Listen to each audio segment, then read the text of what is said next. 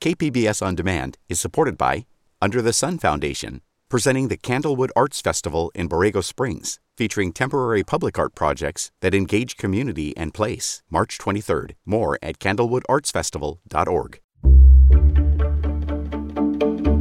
Good morning. I'm Anica Colbert. It's Thursday, April 28th. Migrants in danger under Remain in Mexico. More on that next, but first, let's do the headlines.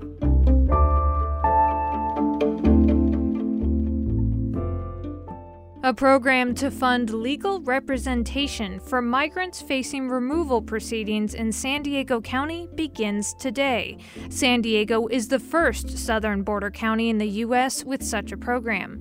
County Supervisor Terra Lawson Remer originally introduced the plan about a year ago. The Immigrant Rights Legal Defense Program is backed by a 2015 study that found that individuals with legal representation are 10 times more likely not to be deported compared to those without counsel. Legal representation is often cost prohibitive for many migrants. The program is also aimed at addressing a backlog in immigration courts. San Diego County is pursuing federal dollars to fix stormwater infrastructure to better protect beaches, creeks, and rivers from pollution. The County Board of Supervisors directed the county's chief administrative officer to pursue funding that is available through the Federal Infrastructure Investment and Jobs Act passed by Congress in November. Officials say more than $2 billion is available under the new law.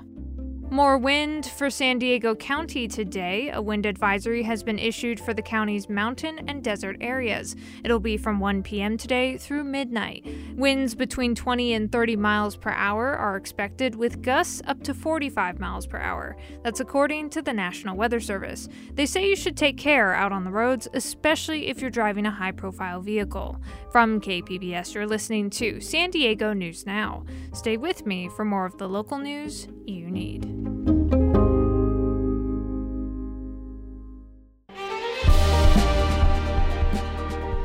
Hi, I'm Bill Hoehn. And I'm Ted Hoehn. Over the past 50 years, our family has brought many world class dealerships to Carlsbad, including Mercedes Benz, Porsche, Audi, Honda, Acura, Jaguar, and Land Rover.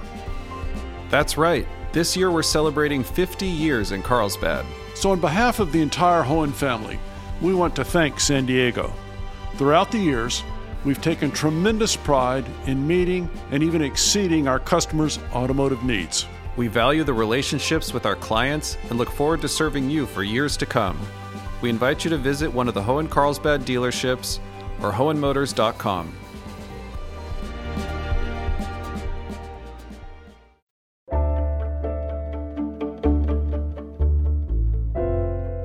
It's been four months since a federal lawsuit forced the Biden administration to bring back the controversial Trump era Remain in Mexico asylum program. It's also known as Migrant Protection Protocols. It forces asylum seekers to live in Mexico while their cases are being adjudicated. KPBS border reporter Gustavo Solis says people returned to Mexico under this program face a dangerous and demoralizing existence. The 50 year old man ended up in the Migrant Protection Protocols program March 4th, and ever since then, he's been scared and on the run, terrified of attracting the attention of Tijuana's criminal element. I spoke to him last week at a Salvation Army shelter exclusively for people in this program. He agreed to an interview, but only if I identified him as the Sad Colombian. I asked him why he picked this unusual name. Porque hemos estado tratando de buscar un sueño, una ilusión de entrar a, a Estados Unidos y se nos ha frustrado por, por muchas razones. Hemos sufrido mucho acá en México. He's sad because he dreams of entering the US but continues to suffer in Mexico. More than 3,000 people have been sent back to Mexico via Migrant Protection Protocols, or MPP, since the Biden administration brought it back in December 2021.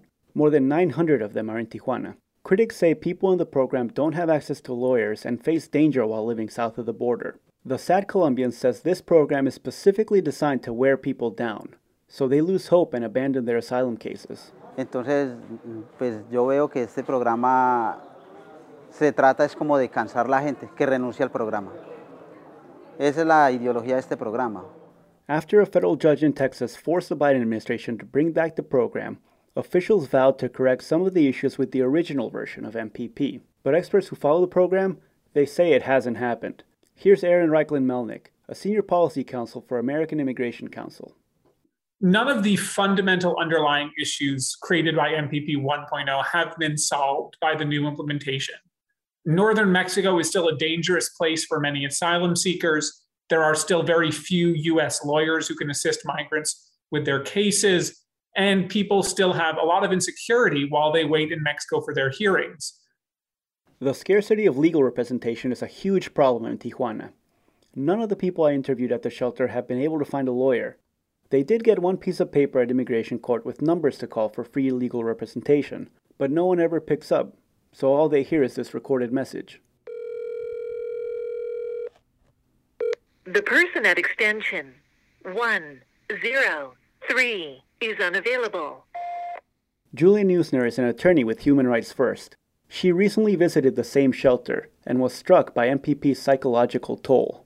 So, so people are really just afraid to leave, and being stuck in this little shelter all the time um, is is is really weighing on folks' mental health. Uh, the one one person I spoke with said he had insomnia and um, he he showed me he had bags under his eyes. He said I never experienced this before. I've never had depression before in my life, and now I can't sleep. Um, so the I think the mental the the impact on on folks' mental health in this program is is a really serious issue too.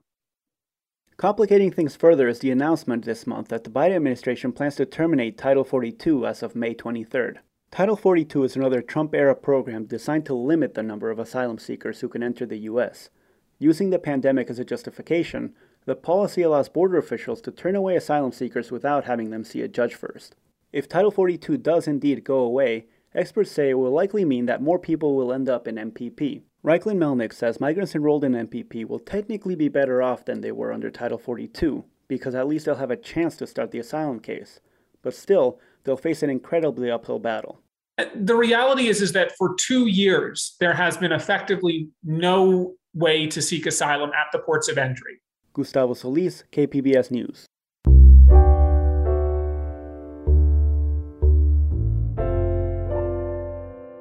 A recent CDC study shows that the number of kindergartners up to date on required vaccinations has slightly fallen. KPBS health reporter Matt Hoffman explains. The CDC reports 94% of all kindergartners got their required vaccinations during the 2020 2021 school year. That's one percentage point lower compared to the previous year.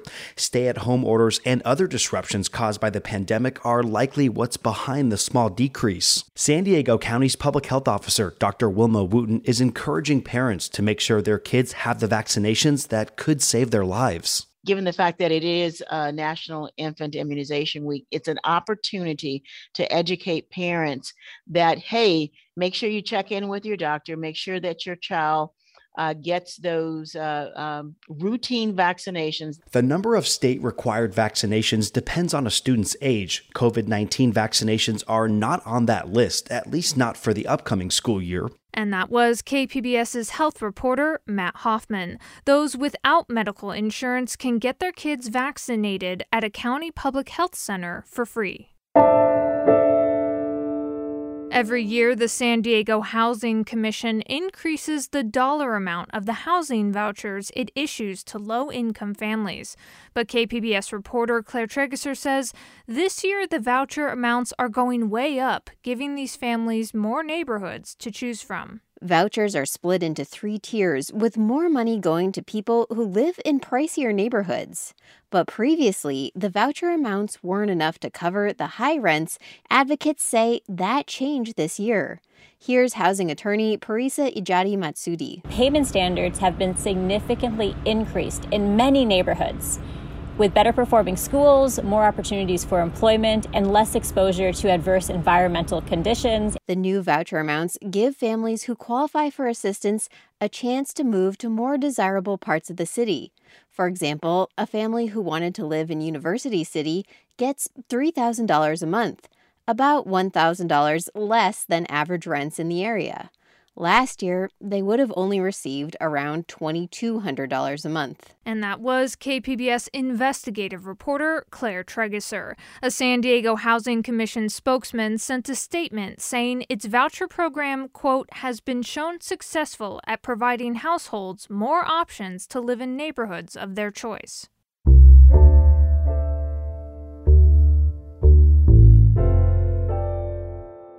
San Diego wants to shrink the number of dockless scooter companies in the city.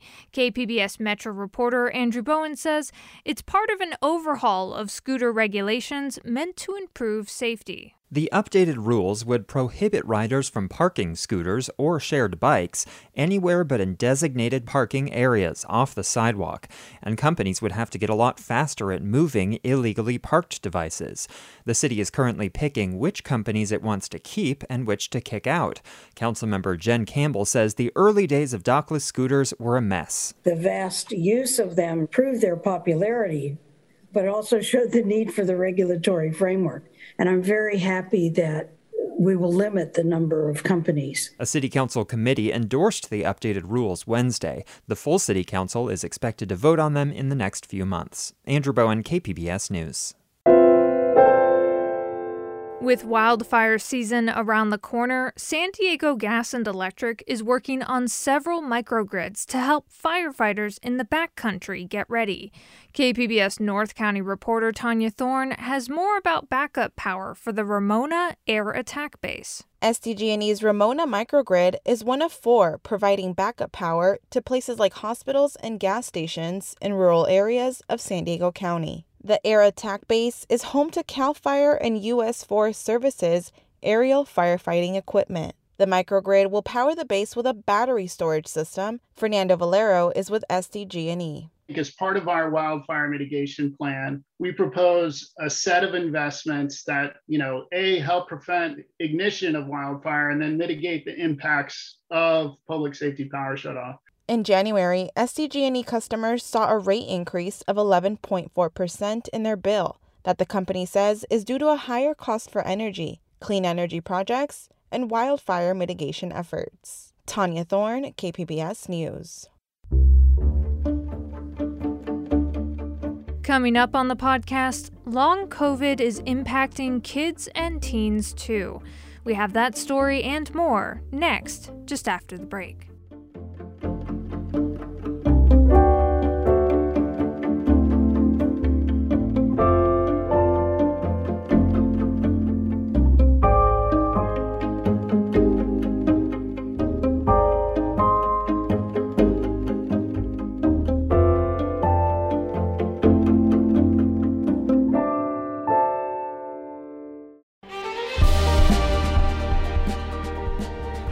I'm Bill Hoehn. And I'm Ted Hoehn.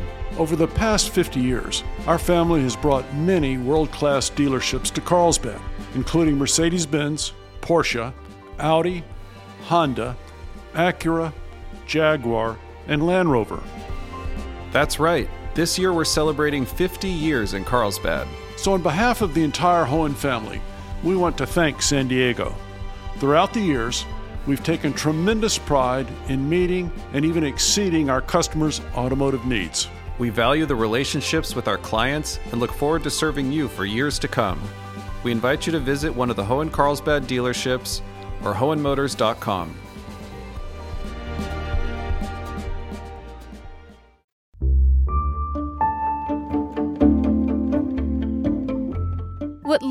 is known about long COVID in children and teenagers suggests that it can be just as disabling for them as it is for older adults.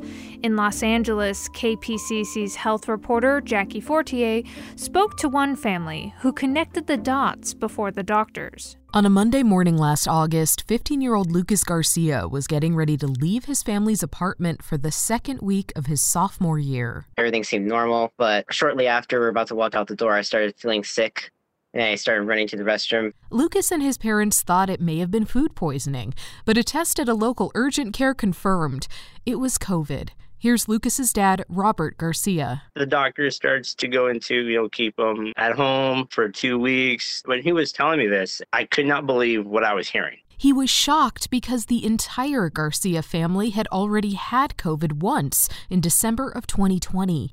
Now that they were all fully vaccinated, Robert couldn't believe that Lucas contracted COVID again that's what was hard when he would ask, you know, when will I get better? And the doctors and mom and I were like, we don't know. Lucas suffered at home from severe head and body aches. He became so sensitive to sound that he asked his parents to whisper. The TV was too bright to watch. Walking to the bathroom left him exhausted. As the weeks dragged on, his father recognized the symptoms. Both me and my wife had long COVID. Uh, for me, it felt like months. Long COVID is a term devised by patients to describe the lingering symptoms they experience well after the initial infection. Symptoms vary widely, but include fatigue, cognitive problems, anxiety, depression, and insomnia, as well as heart, lung, and gastrointestinal symptoms.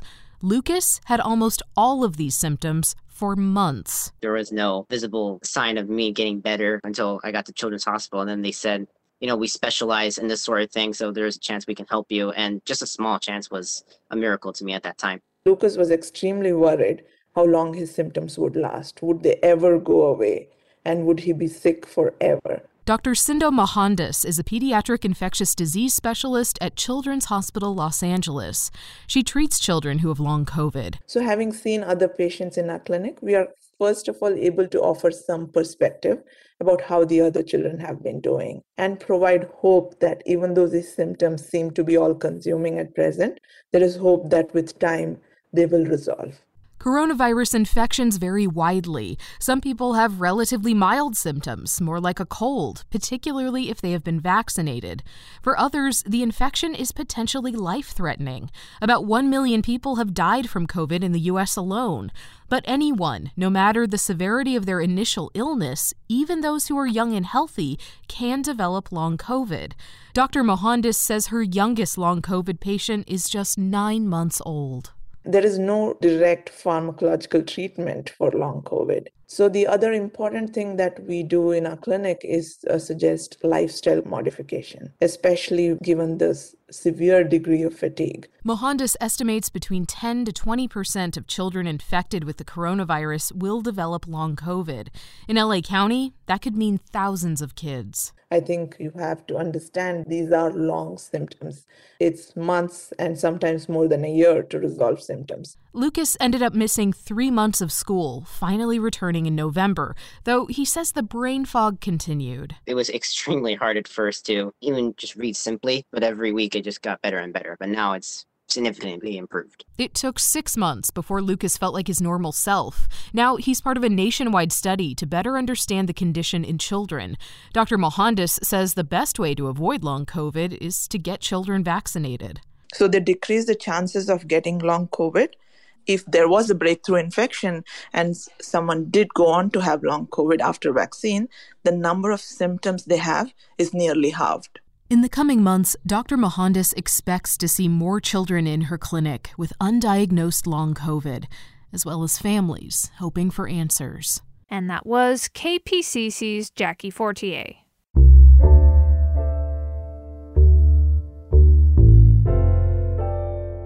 A bill intended to reverse California's growing shortage of behavioral health care workers was approved by the Senate Education Committee on Wednesday but it's getting some pushback from state colleagues.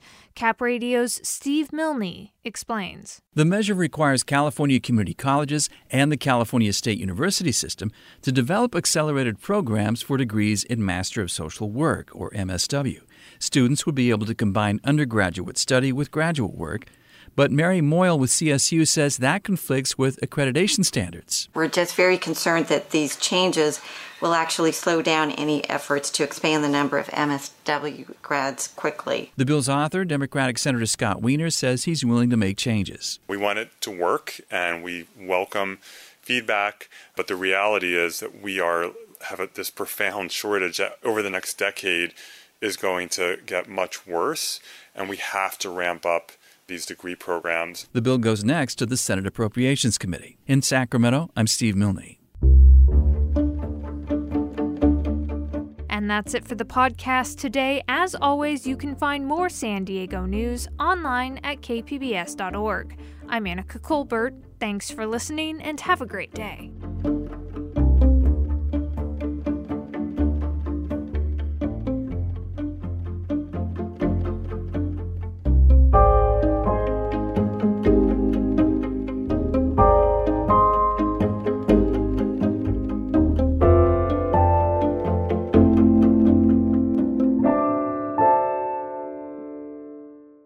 KPBS On Demand is supported by the Museum of Contemporary Art San Diego, offering visitors to the La Jolla campus special exhibitions, collection galleries, coastal vistas, seaside dining, and more. MCASD.org.